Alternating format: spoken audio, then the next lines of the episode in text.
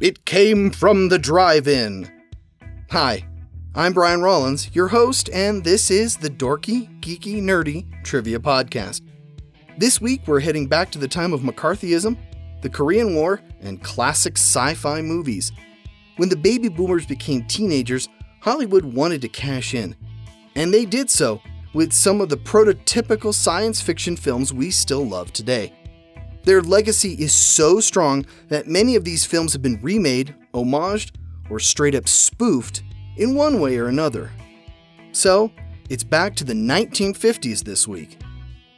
As always, we'll have three rounds of 10 questions each. Each round will get harder than the last. If you need rules or a score sheet, head over to dorkygeekynerdy.com slash rules. Okay, grab your popcorn, put on your 3D glasses, snuggle up with your date, and hang on. The feature is about to start. The Dorky Round. Number 1. Which adaptation of an H.G. Wells novel replaced alien tripods with flying saucers?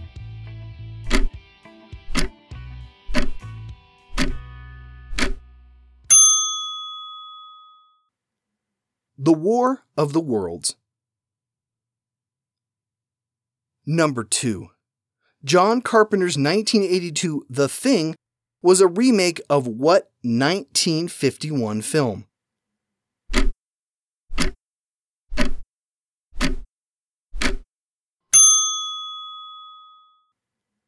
The Thing from Another World, both of which were based on the novella Who Goes There by John W. Campbell.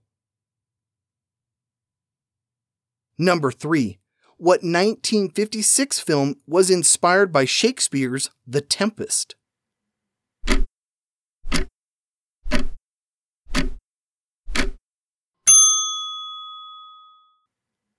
Forbidden Planet. Number 4. Remade in 1978, what 1956 film gave rise to the term pod people?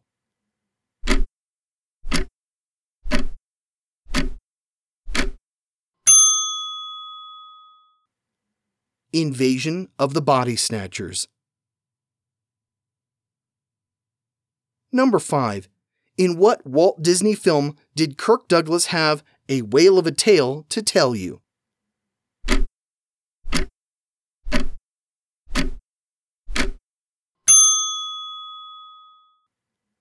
Twenty Thousand Leagues Under the Sea. Number 6 featuring a molecular transporter and a pesky insect, what 1958 film starred Al Hedison, Patricia Owens, and Vincent Price.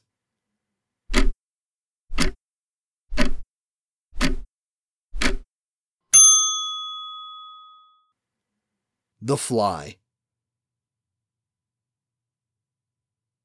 Number 7 what 1954 film served as Guillermo del Toro's inspiration for his 2017 The Shape of Water?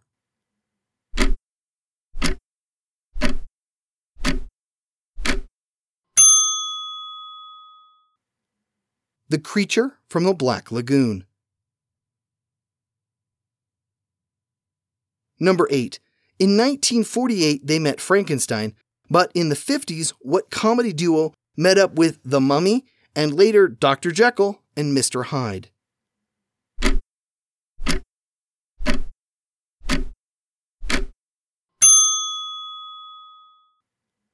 That'd be Bud Abbott and Lou Costello. Number 9. Now the longest running film franchise in history, what film kicked it all off in 1954?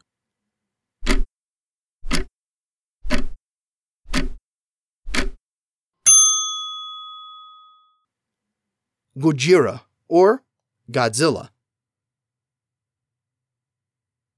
Number 10. Klaatu and Gort try to save the Earth from itself in what 1951 film?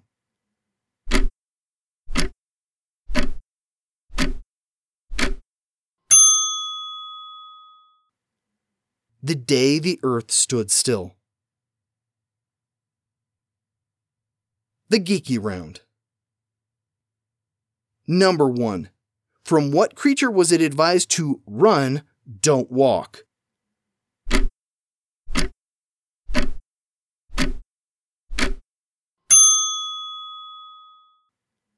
The Blob. Number 2. What classic dystopian novel was first adapted for the big screen in 1956 and starred Edmund O'Brien?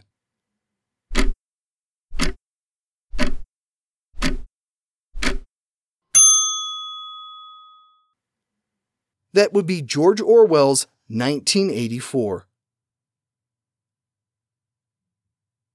Number 3. It Came from Outer Space is based on a story by what sci fi author?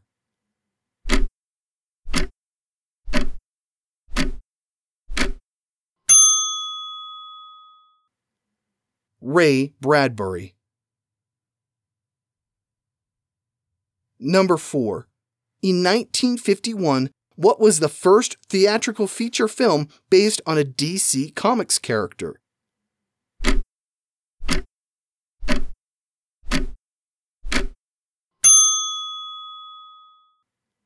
Superman and the Mole Men. Number 5. Before becoming famous for more comedic, satiric roles, what actor portrayed Commander John J. Adams in Forbidden Planet?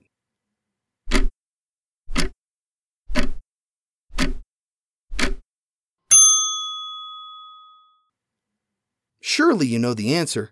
It's Leslie Nielsen. Number 6. Clint Eastwood appears uncredited as a jet squadron leader in what giant spider movie?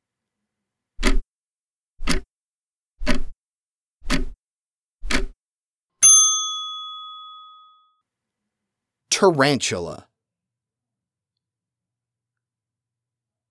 Number 7. Written, produced, directed, and edited by Ed Wood, what 1959 movie was the last on screen appearance of Bela Lugosi?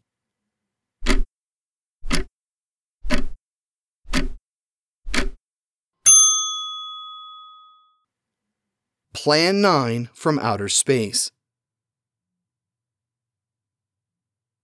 Number 8. What 1954 movie featured giant ants attacking New Mexico?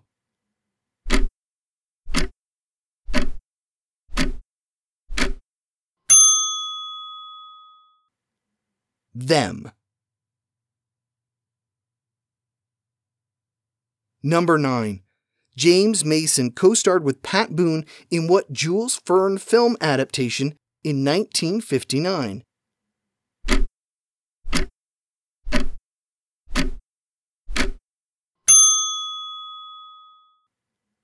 Journey to the Center of the Earth. Number 10. Cesar Romero battled dinosaurs on a mysterious island in what 1951 movie?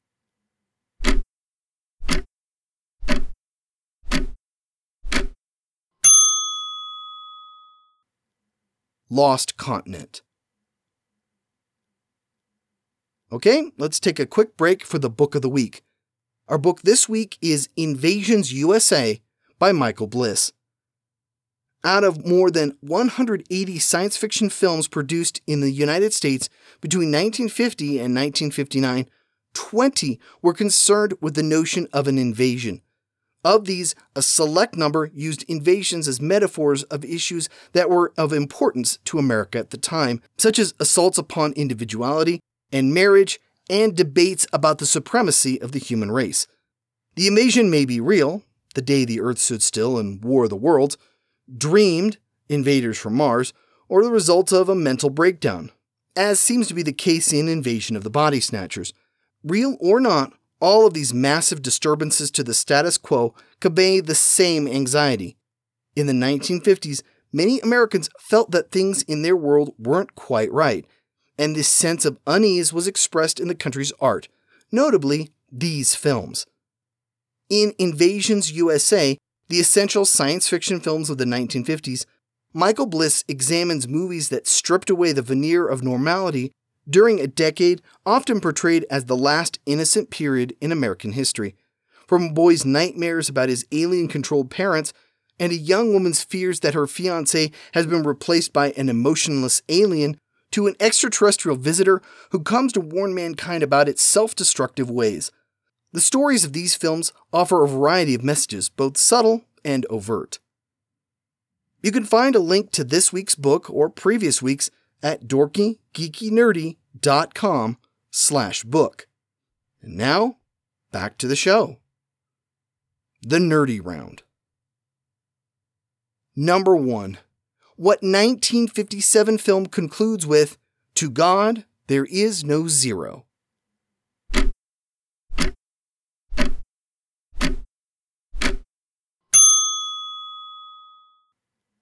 The Incredible Shrinking Man. Number 2. Mystery Science Theater 3000, the movie, lampooned what 1955 film?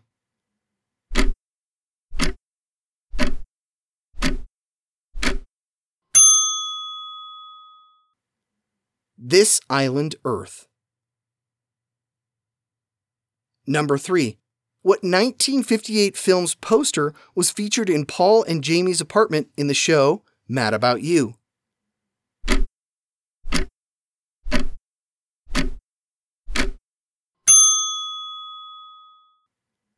Attack of the 50 Foot Woman. Paul says it's the first film he ever saw. Number 4. Starring Peter Cushing and Christopher Lee, what movie was Hammer Film's first color production?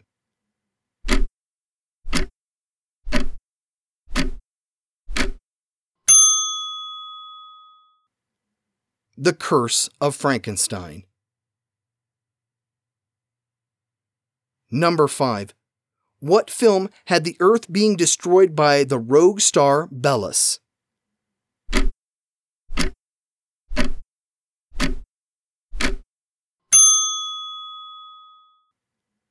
When Worlds Collide.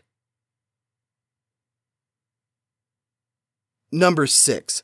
Ray Harryhausen's dynamation technique was first used in what 1953 movie?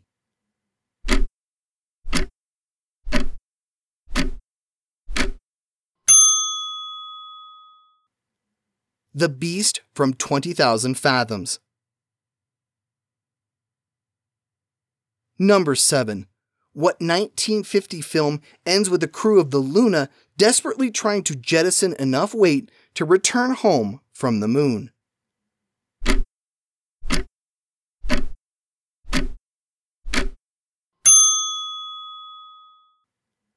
Destination Moon. Number 8. What prolific film producer was behind Destination Moon, When Worlds Collide, and The War of the Worlds, among others?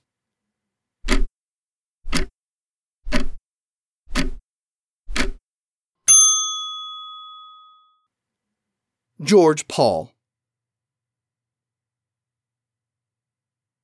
Number 9. James Craig, Gloria Talbott, and Lon Chaney Jr. run into a 50 foot tall mutant in what movie?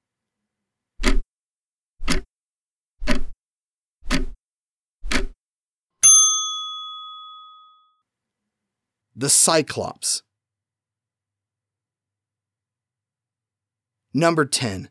Raymond Burr, Tom Conway, and Lon Chaney Jr co starred in what 1951 combination King Kong and Frankenstein knockoff?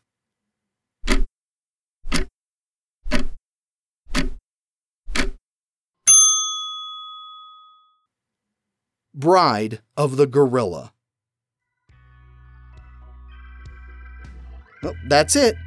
While some of these movies have aged better than others, we geeks do owe them respect for getting science fiction into the mainstream.